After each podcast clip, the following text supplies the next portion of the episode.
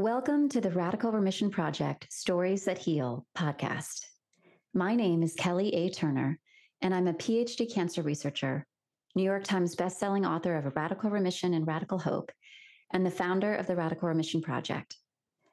In this podcast, it is our honor to bring you inspiring healing stories directly from radical remission survivors themselves, as well as from the amazing doctors and healers they work with. As a reminder, the Radical Remission Project is not against conventional medicine, and we fully support an integrative approach to healing. Most of all, we hope that this Stories That Heal podcast will inspire and educate you along your healing journey.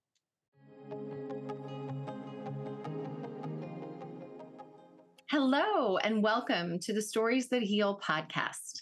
This is Carla, and today Liz and I are excited to welcome our inspiring survivor, Justine Laidlaw. Justine's own story serves as a testament to the possibilities of healing and the importance of individualized approaches to cancer care. Upon receiving a diagnosis of an aggressive stage 3 colon cancer, Justine was given a poor prognosis. Just a 16% chance of surviving 5 years without conventional treatments. Yet she felt compelled to seek out an alternative strategy that could potentially improve her odds. She had surgery, but declined chemotherapy and radiation, as she believed that there must be more to healing than conventional treatments alone. Through her personal exploration of the mind, body, spirit, alongside her chosen therapies, she was declared NED, no evidence of disease, 2 years after her diagnosis. She has remained clear for the past 8 years. Motivated by her own transformative healing journey and the knowledge she gained through her research, Justine felt a calling to share her experience and insights with others facing similar challenges.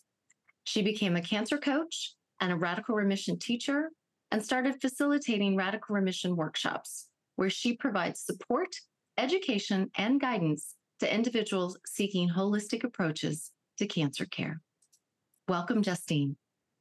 Oh, thank you, Carla. It's just such a privilege to spend this time with you and Liz as well. It's really neat to really connect in with other radical remission teachers, but, you reading that out made me think, wow, who is that woman? She's done something amazing. Right? And that's me. So yeah, quite an incredible journey when I reflect back. And actually just last week I had a 5-year follow-up colonoscopy, which was completely squeaky clean. So that marks me as 10 years since diagnosis. So yeah, I'm really thrilled to spend this time with you and share with the listeners what else, is actually possible when we look at empowering ourselves and really trusting our intuition and taking control of the healing journey. So that's what I want to share with you today. Wonderful. We can't wait to hear it. Yes, awesome. Yes, absolutely. And I'm so glad to hear you reflect on your own, hearing your own story, because a lot of times, when you're in the thick of it, you can't really appreciate it as much. So hearing it culminated like that it's really cool too, especially because we think you're a rock star, of course. But I'm glad that you were able to hear that as well. Why don't we just get into it? We'll get started with, I'm curious how you learned about radical remission. How did that come into your life? Yeah, it's quite interesting actually, because I'd never heard of Kelly's book until 2 years after my diagnosis. With most people that, do get diagnosed, that usually comes into their field quite quickly because it's so well known now. But I had gone through my journey and it was helping another friend who had had a prostate cancer diagnosis. And I took him over to a clinic because I'm obviously living in New Zealand. And I took him over to a clinic, which was 2 hours away from my home. And I sat down there while he was having an intravenous vitamin C drip. And in this clinic, they had a library and I saw the book Radical Remission. And I thought, wow, what's this? And I opened it up and in the first chapter, I read about the 9 key healing factors at that stage. And I looked through them. I thought, wow, everything she's talking about is exactly what I did. And it was just like, geez, when I get home, I'm going to get on her website and start learning more about her work, because it just really had a calling, a deep calling for me to try and explore, well, what's this all about? And the crazy thing is my husband and I were right in the throes of building a house. And I got an email come in my inbox from Kelly saying that she's looking for other teachers around the world. And I was immediately like, that's my calling. I have to go and do this. So I was really rapt to find there was another Kiwi who lived in Auckland, and I made contact with her because she was keen to go as well. And so her name was Jules, and we both hopped on a plane and flew to New York and spent 10 days, in the presence with Kelly. And, I think it was about 30 other Radical Remission survivors. And it was just the most amazing, incredible experience. So that really set me off, for the Radical Remission journey of helping others to explore all these beautiful healing factors that we can all implement. And I thought that's what was so amazing. It was just awesome. That's awesome. So you were part of the first cohort of teachers in 2017, right? Yeah. That's correct. Yeah. Yeah. It was a big group. That was great. So having read Radical Remission after the sort of acute phase of your diagnosis, and it sounds like you were able to tick off each one of those as something that you were already doing. How did you then take it further, or did you take it further? How did you continue to utilize those healing factors? Well, if I reflect back to when I was first diagnosed, of course, like anyone, you're thrown into so much overwhelm as to what you're going to do. And I think for me, if I can just reflect back on my story for a bit, was that my intuition spoke loud and clear right from the start. And it was to say, stop, breathe, and don't rush into any decisions. So I actually, because they fill you with so much fear when you are diagnosed, and they seem to see this as something that we have to rush and get sorted immediately. Now, I think that's fine if someone is in a, real emergency situation. So as an example, with having colon cancer, if they were completely blocked or something, then yeah, totally, there's the need for an urgent surgery. But what I learned was that a lot of tumours take a heck of a long time to grow. And so to be rushed in and operated on immediately just didn't really feel right for me. And I knew I felt overwhelmed by the diagnosis initially, but I also just had this innate wisdom that I just needed to, as I say, stop and breathe and work out what I wanted to do. So I actually declined surgery, and I gave myself 3 months to work out, what am I going to do? And you know what? I think that was the best thing ever, because it allowed me to gather my thoughts, get a bit of a plan together, think about it, actually be really prepared for the surgery. So I'd had time to work with a naturopath, time to work with an energy healer to actually calm my whole cortisol down so that I was actually really prepared. So as I've evolved, there's still, the healing factors are still very much part of my lifestyle. So things like spiritual connection, as an example, wasn't something that was a deep, regular practice for me when I first was diagnosed, but it's become such a innate practice for me now. So it's really part of my ongoing well-being. But going back to when I was first diagnosed, I had a really good friend who was a naturopath and herbalist and an energy healer, and she just said to me, really trust your intuition. And one of the first things she said to me was, make sure you take the time and give yourself at least 3 days before you make a decision. And that was some really good advice for me, because in the past I'd always probably tended to rush into decisions. And it really allowed me to focus and think about whether something was right. So I would use this now as a practice. I almost like put it out to the universe. Okay, universe, this is what I need to do. Show me a sign that this is the right way to do it. And often it would come up, whether I'd just be walking along the beach barefoot or working in my garden or out walking my dogs, then my insight would just come in loud and clear. Yes, this is the right thing. This is the path I need to follow. So I ended up going to an integrative clinic, and they were amazing. They did a lot of testing, looked at, you know, what my nutrient deficiencies were, what my toxicities were, and then where my stresses were. So at that time, my cortisol was pretty high and my energy field was completely disconnected. So we did a lot of work on, you know, optimizing nutrition and taking a lot of herbs and supplements. Now, because I had colon cancer, I'd had a history of being quite constipated. And for a lot of colon cancer patients, they can actually get quite loose motions, and that can be quite a sign where they've got that sort of irritable bowel. But I never had that, but I did have the constipation. And I never had any blood in my bowel either. However, it was determined that I had a really lack of digestive enzymes. So in particular, things like pancreatic enzymes. I wasn't digesting my food very well. I had a lot of food intolerances and allergies. So it was a matter of working through those with my naturopath.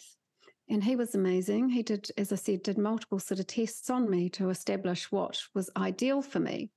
And if we reflect on, you know, the radically changing the diet part, the big thing that came up for me was I was extremely sensitive to wheat and dairy.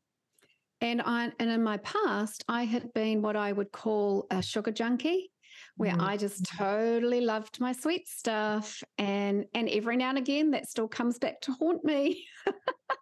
However, over time, I've learned to look at, well, what are the natural healthy ways of satisfying my sweet craving?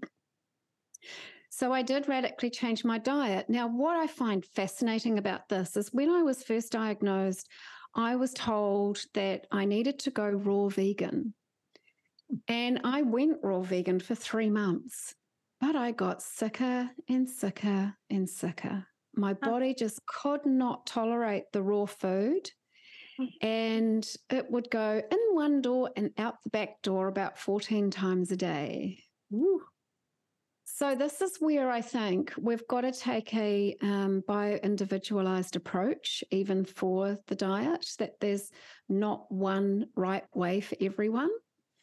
And it wasn't until my naturopath said to me, Justine, you're a blood type O. Blood type O typically is a meat eater.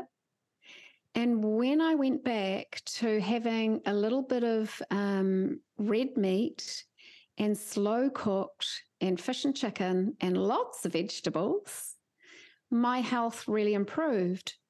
So particularly for the healing of the gut. And I, because, you know, every cancer is a different beast, really. You know, there's this hormonal driven cancers, but colon cancers can be more bacterial driven in many cases.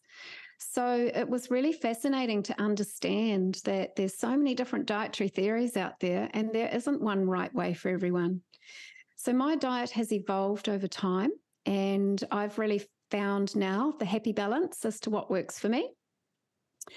And it's really difficult, because if I think of people like Chris Walk from Crispy Cancer, you know, he was the same as me, stage 3 colon cancer. And he was a great advocate of raw food, you know, fruits and veggies and juicing. And so when I did that, it just totally didn't work for me. So again, it's like, you know, we can listen to all these different dietary theories, but we've got to listen to our own body. And I liken it to is how are we feeling? You know, are we experiencing headaches? How regular is our bowels working? Are we sleeping well? And that can give us a really good indication as to which foods are working successfully for each of us. Yeah, what a great lesson for the audience to hear that, because that is, I mean, every cancer is different. And every person is different. So it only makes sense that every diet would be different, and supplements, and, you know, and the right, you know, that's why there's no order to the radical remission factors, no order of importance, because that's individual to the person. So thank you for sharing that. Yeah, no, that's great. I think it really is. And I'm experiencing that with, you know, the patients that I'm working with is, I mean, I know there's some amazing research around keto and fasting for people that are stage 4, you know, to take away that glucose pathway by starving that pathway from glucose. However, like as an example, I had a lady who has just had a breast cancer re-diagnosis or recurrence, and she has been plant-based for a big part of her life and working really well, like functioning well, sleeping well. However, someone suggested that she looks at doing ketogenic, and because she had been gaining a little bit of weight as well, and she went keto. She got so constipated, she felt tired. So, you know, this is it. It's just like there isn't one way that we need to navigate this. It's really taking an individualized approach, but I would always suggest that people work with, you know, a nutritionalist or a dietitian that can help them navigate that, but also to bring in their own intuition and their wisdom and listen to their own body. You know, I think that's really important because, as we say, we are very different. Yeah, excellent advice. Thank you for that. So you also had mentioned when we asked what were your most impactful factors, you mentioned empowerment. Tell us a little bit more about how you brought empowerment into your healing journey. Yeah, well, I think that's really reflective of even, you know, with that first reality of being diagnosed, as my empowerment kicked in of like, oh, hang on a minute, I've got to find a way that feels right for me. Even though I had a lot of resistance from family and friends that said to me, oh, you're so stupid. Why aren't you going and doing, you know, the treatments, as an example? So I had to really kind of, what's the word I would use? I'd say, step back from that and hold my power and really create boundaries. So because, yeah, my wisdom really spoke. I really, really felt like I had to do this my way. That felt right. Now, I guess that's also because I'd already been through, my father had had colon cancer also, and he had said that he didn't want to do chemotherapy and radiation. And his oncologist pretty much talked him into it. Mm-hmm. And 6 months after his chemotherapy, his cancer was back. And unfortunately, my father, being my father, was very strong-willed, and he was determined to do it his way. But he ended up taking his own life before the cancer took him. Mm. I guess experiencing that and knowing how my dad was always about empowerment. And so I had, I guess, learnt that as a behaviour of, you know, sticking up for yourself and doing what is right for you. So I guess that really helped me. Yeah, I guess I tend to be a little bit pig-headed sometimes. So I was kind of, which is a behaviour that I've really learned, but I think it really served me in terms of the empowerment. So it does take a huge amount of backbone to stand up to people when, you know, they want, you know, you to follow conventional and do what they think is the right thing to do. And it sounds like you had that backbone. You were pig-headed enough to do it your way. But did you run into any of your own internal resistance? Was there any self-doubt? I think there's always self-doubt at times, you know, because you've got to question, oh, am I doing the right thing? But I would always just take a breath, and I'd always come back to my friends saying to me, give yourself 3 days, process your thoughts, think about it again. Is this right or is this wrong? It's only a yes or a no. And it would keep coming back to me, yes, you're doing the right thing. So, you know, I had to explore what I was going to do. And as I said, I went to this clinic and they opened me up to some new awarenesses as to what else I could do on an integrative level. Because obviously, you know, surgery is very much an integrative level. It's, you know, it's good to... you know, I wanted to keep my fingers in both camps, put it that way. So I didn't want to completely dismiss chemotherapy down the track if I felt I needed it, but I was pretty determined to look at what else I could do. And the clinic had introduced me to a few alternatives, which I embraced. And one of them was doing intravenous ozone infusions. And at the time, post-surgery, I was really chronic fatigue. I was extremely tired. And I think that was actually also as a result of doing the raw vegan. What was fascinating was at the end of that 3 months of doing raw vegan is I had my blood work done and my B12 had dropped right down and my iron levels had dropped right down. And so my hemoglobin was so low as well. So when I went in and had the intravenous ozone, the change in me was amazing. I felt like a new person. It just gave me energy that I wasn't experiencing. And once I got my B12 sorted and my iron levels right, you know, through supplementing and through nutrition, then I really felt like I was on a healing path. So it felt right.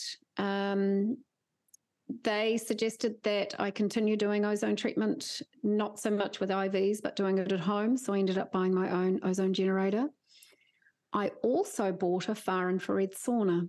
And that was a huge part of the detoxification process. So what we also know is that there's a number of, you know, chemicals and toxins and parasites and bacteria that our bodies can be dealing with when we have a cancer diagnosis. And so that was all part of my detoxification plan, was to do the ozone therapy and the far infrared saunas.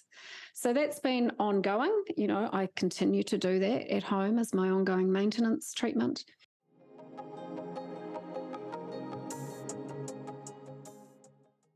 Looking for a thoughtful, heartfelt gift for someone with cancer?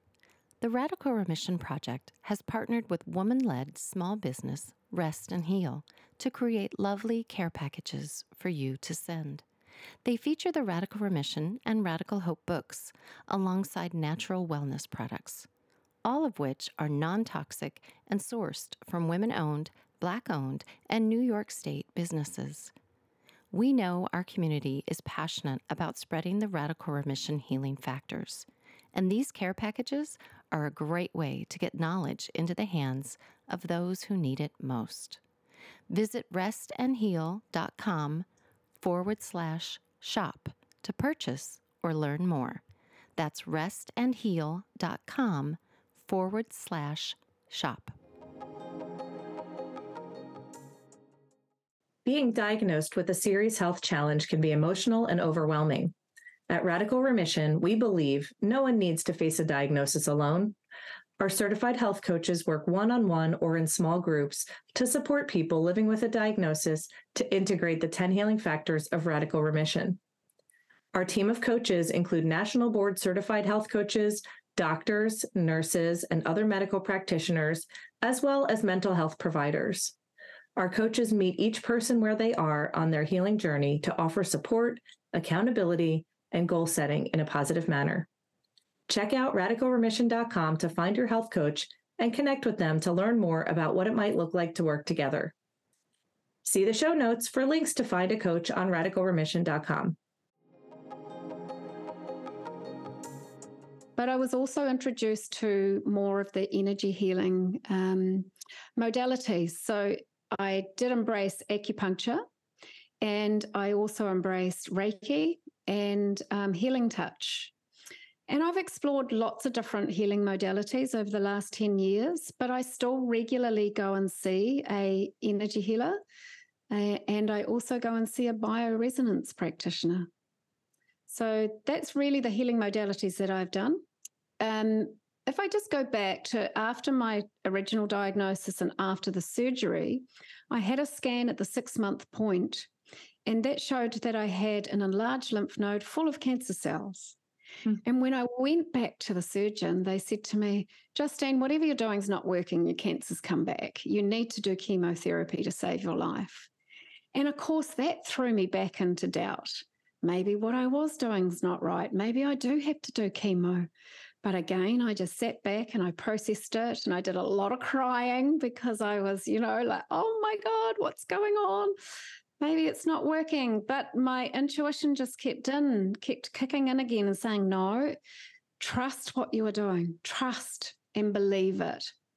And that was a big one for me. My energy healer was really helping me step into a place of belief. And when we can step into that, then the body follows. Right. Okay. And that's what I really started learning more about, you know, reading the likes of Bruce Lipton's book, Biology of Belief, and listening to Joe Dispenza with his healing meditations is that when we can start changing the mindset and the belief system and step into that place, then the physical body will fall into alignment. So that's what I kept on doing. And gradually, as the scans that I had, it would show that one lymph node was gradually shrinking and there was no other spread anywhere else. And I finally got, as I say, that NED at the 2-year mark. So I thought, right, I'm on the right track. Now it's just about maintaining it, really, and making sure that it doesn't come back.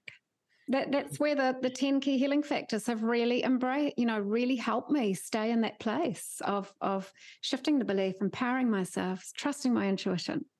So yeah. Would you say that translates into one of your the ways that you release suppressed emotions is through those modalities? Yeah, I think there's so many ways of releasing suppressed emotions, and I think for me, what I really recognized was anger was a big one for me. However, what I found fascinating is my husband would always get really scared of me, because when I got angry and I would throw things and I would go out and yell and scream, and he'd be like, what is she doing?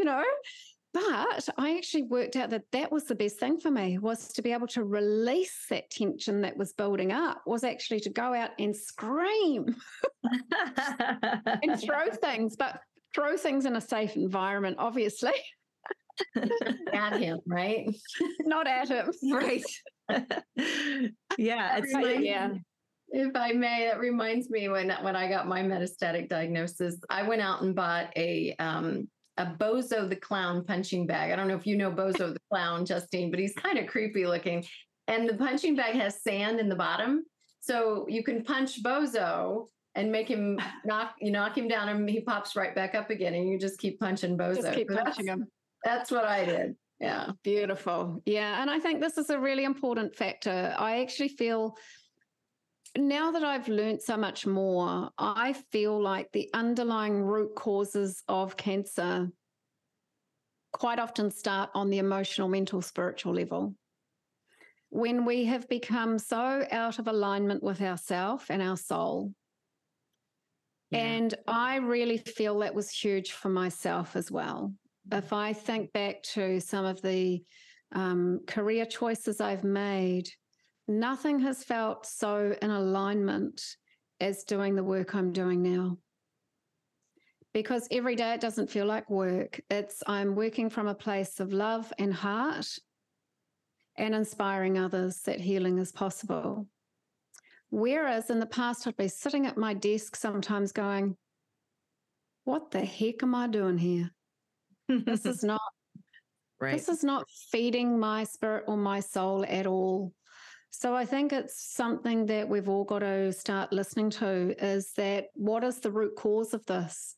Sure, there's food and there's, toxins and nutritional deficiencies, but underlying that, we have got a deep, beautiful spirit that wants to be on purpose. And I feel like that has given I look at my cancer diagnosis as an absolute blessing now, because it's allowed me, or it's given me permission to change. Mm-hmm. And it's allowed me to follow my truth. Yeah, I couldn't agree with you more. That's beautiful. Mm. Yeah. So what would you say is the sort of craziest, nuttiest thing you did for healing? That's a really good question.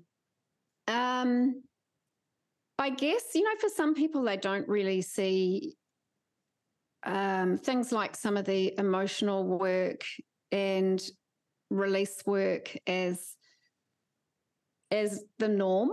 I would say, in our conventional system, it's very much on the physical body. But if we step into, a holistic way, then I actually think I'll come back to one of the modalities that I explored for a little while, which was laughing yoga. Ah, yes. And to me, that was just friggin' crazy. It really was. But, because at the time, when I think about it, it almost felt like I had to force doing it because I didn't really feel it. But over time, when I was doing it, I was like, oh my God, you crazy woman, you're trying to pretend you're driving a car and changing the gears and, you know, laughing with it. And to me, that was pretty out there.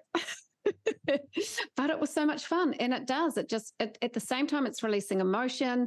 It's increasing your positive emotions. It's raising the vibration.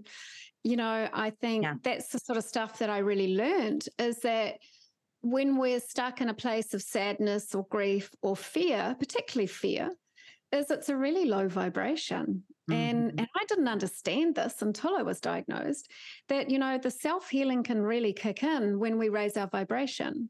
And that is through laughter. It is through peace. It is through joy. So, yeah, the laughing yoga was kind of like, this is just stupid, but my goodness, it's just really an incredible healing modality that we can all do. It's very effective, isn't it? You have to fake it till you make it, but once you start faking it, it really does work. Yeah, it really does. And it's like that, you know, it's just those feel-good hormones that we start to release when we're in that space, which I think is amazing. Is that something you still do, Justine? Only on my Radical Remission courses. Okay. Not as a regular routine. But I do say that I work in a clinic one day a week as a thermography technician. And I say to people, I don't go to work, I go to work to laugh. Because honestly, every lady that comes into the clinic, you know, there's a little bit of apprehension around them getting a breast health check. And I just create it in a fun, light environment for them. So quite often I'll go out and the receptionist or the doctors will say, you guys are having too much fun in that room. What are you doing? So, you know, I think laughter has been one of my medicines as well, you know, to kick into that place. It's just beautiful. It really is. I love that. That is so great. Laughter is good medicine. It's been proven. We know, you know, Norman Cousins and his books way back. And yeah, that's great. You also had mentioned that strong reasons for living was one really important factor for you. Tell us a little bit about that one. Yeah, well, you know, this is, again, very different for myself compared to most people, because through my healing journey, you know, leading before I was even diagnosed, I didn't get the chance to have children through to a bit of a medical misadventure. So I was unable to have kids. So for most people, you know, when you talk to them about what are your strong reasons for wanting to stay here, usually it comes back to children and seeing them getting married and having the experience of having grandchildren. So that wasn't it for me. But I actually feel like my strong reasons for living were, as I was healing and knowing what I had been through and had a lot of resistance around the treatment options I was going to take, I just totally knew I had to help other people in my situation because it's very confronting if you don't get the support around you. And because I pretty much had to walk the journey by myself in many ways. Radical remission, I didn't know about that at that stage, you know. So I think now having support people around us, a support crew, is vitally important. And so, yeah, it's just kept my intuition kept on saying to me, you know, my time's not done. I'm here for a reason. I'm here to help others. So that was really my strong reason. My strong reasons have evolved also since then. I'm ended up getting a puppy. Oh. And then I started, then I thought, oh, this puppy needs some company. So I got another dog. And then I started fostering rescue dogs. Oh. So that also gave me another strong reason, is my heart is right there for the underdog, so to speak, those who haven't got a privileged life. So that's been part of my strong reasons also. And also my desire to live a much more simple life and be able to grow my own food. So that's been another big part of having, you know, strong reasons for wanting to be here, is to have projects and plans and live from purpose. That's beautiful. And it's so important for people to realize that, yeah, you don't have to have children or grandchildren to have a reason. There are so many other things that count. So, yeah. Oh, without a doubt. Yeah. Mm-hmm. So you mentioned the pups, and this might sound like a kind of a funny segue, but I was just teaching a workshop where we talked about how animals and pets can be part of your social support. And how do you feel? Do you feel that your dogs are part of like receiving that, you know, that snuggle and that love and enjoying them is part of your kind of social support? Absolutely. You know what, even aside from the social support, what I really noticed was whenever I'm out with them, it keeps me so present, so in the moment, that I'm not thinking about what I'm going to cook for dinner or what's happening in the world. It's like I'm right here, right now, in the moment. And, you know, the beautiful thing with animals is they just give you unconditional love.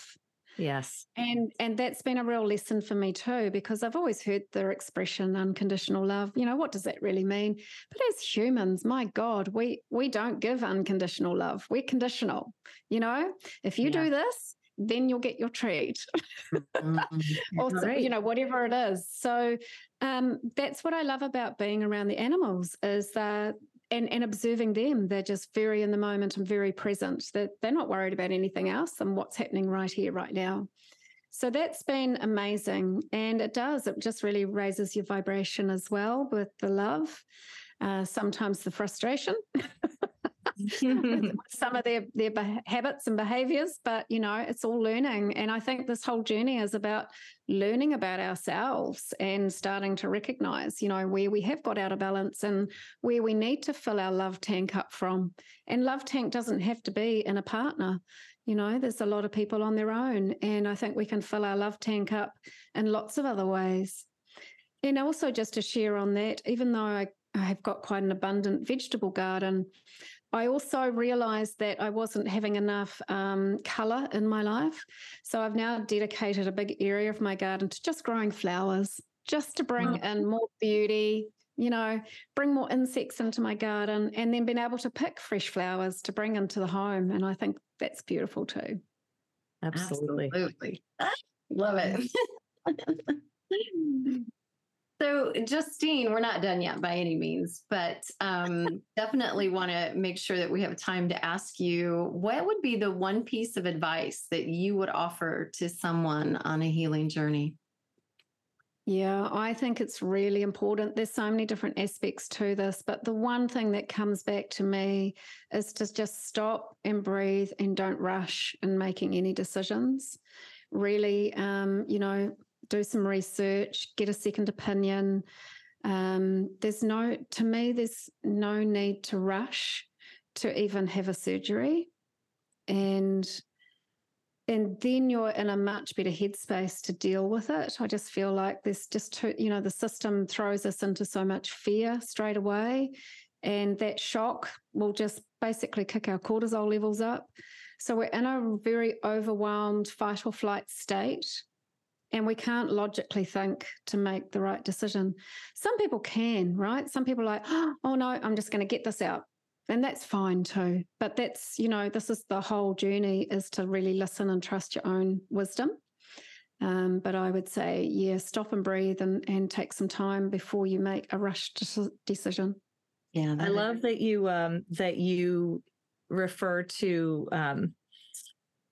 you know, when you talk about your surgery and the waiting and following your intuition, first of all, I have to say I love the 3-day rule. I think I'm going to just start implementing that. And hopefully our audience will as well. But I love that you waited the 3-month period. You really, that is empowerment at its best. I mean, that is really you taking control of your health and really taking the opportunity to devise a plan, because as you know, when you first hear those words, you know, a lot of times people don't even remember the rest of the conversation with the doctor at that point, and they may be agreeing to whatever the doctor's plan is for that next week. And maybe they're not ready. Maybe they will come around and do that. But I believe, you know, I follow the same theory that you do as far as like take a minute and just, you know, breathe and really think clearly about what direction you want to take before you just go with it. Because it's uncharted water, right? When you hear you have cancer, you're not really expecting to hear that. So it's not like you go into an appointment with your plan A, B, and C already in place. So I think that's a great lesson to really share with people, take away from what you're talking about today is, take that time, whatever that time is, whether it's 3 days or 3 months, take that time to really listen in and decide what it is you want to do in an educated, empowered way. From my story, Justine, I was blessed with a physician's assistant with my first cancer diagnosis who told me, this is not a physical emergency. It's really more of a mental and emotional emergency. But you don't need to rush into this. And I've always looked back at that and been so thankful that she told me that, because the first thing you think is get it out of my body. Well, you know what? It took years for it to grow. Yeah. Now, as you said earlier, there are some cases where it is an emergency and certainly things need to go quickly. But for a lot of us, it can be a 3-day, 3-week, whatever wait to make our decision. So I think it's really vitally important because I just think of, on a chemical level, what's happening in our body in that state. It's immediately into fight or flight, and that's stress hormones. And I quite often say to people, it can take 6 to 8 weeks to actually process the reality of your diagnosis anyway. Mm-hmm. So, and for your fight or flight to come back down into rest and repair. And if we could all take a bit more time to step into rest and repair, then our healing outcome can be a lot better also. What is your favorite way to get into rest and repair? Meditation. Meditation through and through for me. It's, I do often do this in my sauna so that I'm actually, doing two things at once, but I feel like meditation is really important. Now, it's not necessarily just listening to a guided meditation. It's just stopping, taking a break, getting my feet on the ground, going for a walk in Mother Nature. I'm very blessed in New Zealand here. I've got native bush right on my boundary, so I can just go and connect into the bush, take a breath, calm myself down, and breathe, essentially. Yeah. Beautiful. Yeah. The other thing I'd just quickly like to share is that if we think about, and I've seen this in Kelly's research also, around being a passive patient versus an assertive patient. So if we look at that, a passive patient is just going to say, yes, I'm going to do everything you tell me to do, and I'll do it tomorrow. But that's not empowering yourself. It's I believe we have to step into empowerment. And the opposite of that is aggressive, being too aggressive. And I don't think that serves us either. It's to come back into the middle and start questioning things and getting second or third opinions if we need to, so that we're really well informed and we're making a decision that's right for each of us. Yeah, that's great. My husband used to call me aggressive, and I had to correct him and let him know it's assertive. Yeah, totally. Yeah. And being active. Yes. The research tells us that active patients have better outcomes. So, this is where, we all know Kelly changed it from taking control of your health to being empowered with your health. Yeah. And I love her analogy of just think of yourself as the CEO of your health. You sit at the head of that boardroom table, and you have experts around the table with you. You listen to them, you take their opinions and their expertise. And then in the end, you're the one that makes the decision. Absolutely. Yeah. Yeah. And at times I think that that's such an important lesson to learn, because it's so much easier to give the power to someone else and just let them tell you what to do. And it's scary to say no. And to take it's you then taking responsibility for the outcome, which in this situation feels really big. So it's really important to take the time to process and maybe follow that same path that you would have before. But again, taking that approach and embodying it and making it your decision rather than having just someone tell you and you just saying yes. There's a big difference there. Yeah. Yeah, absolutely. I think that embodiment is a really nice analogy, because it's actually sending a message to every cell in your body that, you know, you're on track, you've got this, and you're going to get into alignment with that. And so that's, I think, when we look at the work of like Sir Bruce Lipton, is the epigenetics and the ability to change the environment and really follow the path that is right for us is part of that healing picture. It's giving that message to yourselves that this is right for you. So it's beautiful. Absolutely. Yep. Mm. Definitely. Would you like to share with our audience how they can find you out in the world?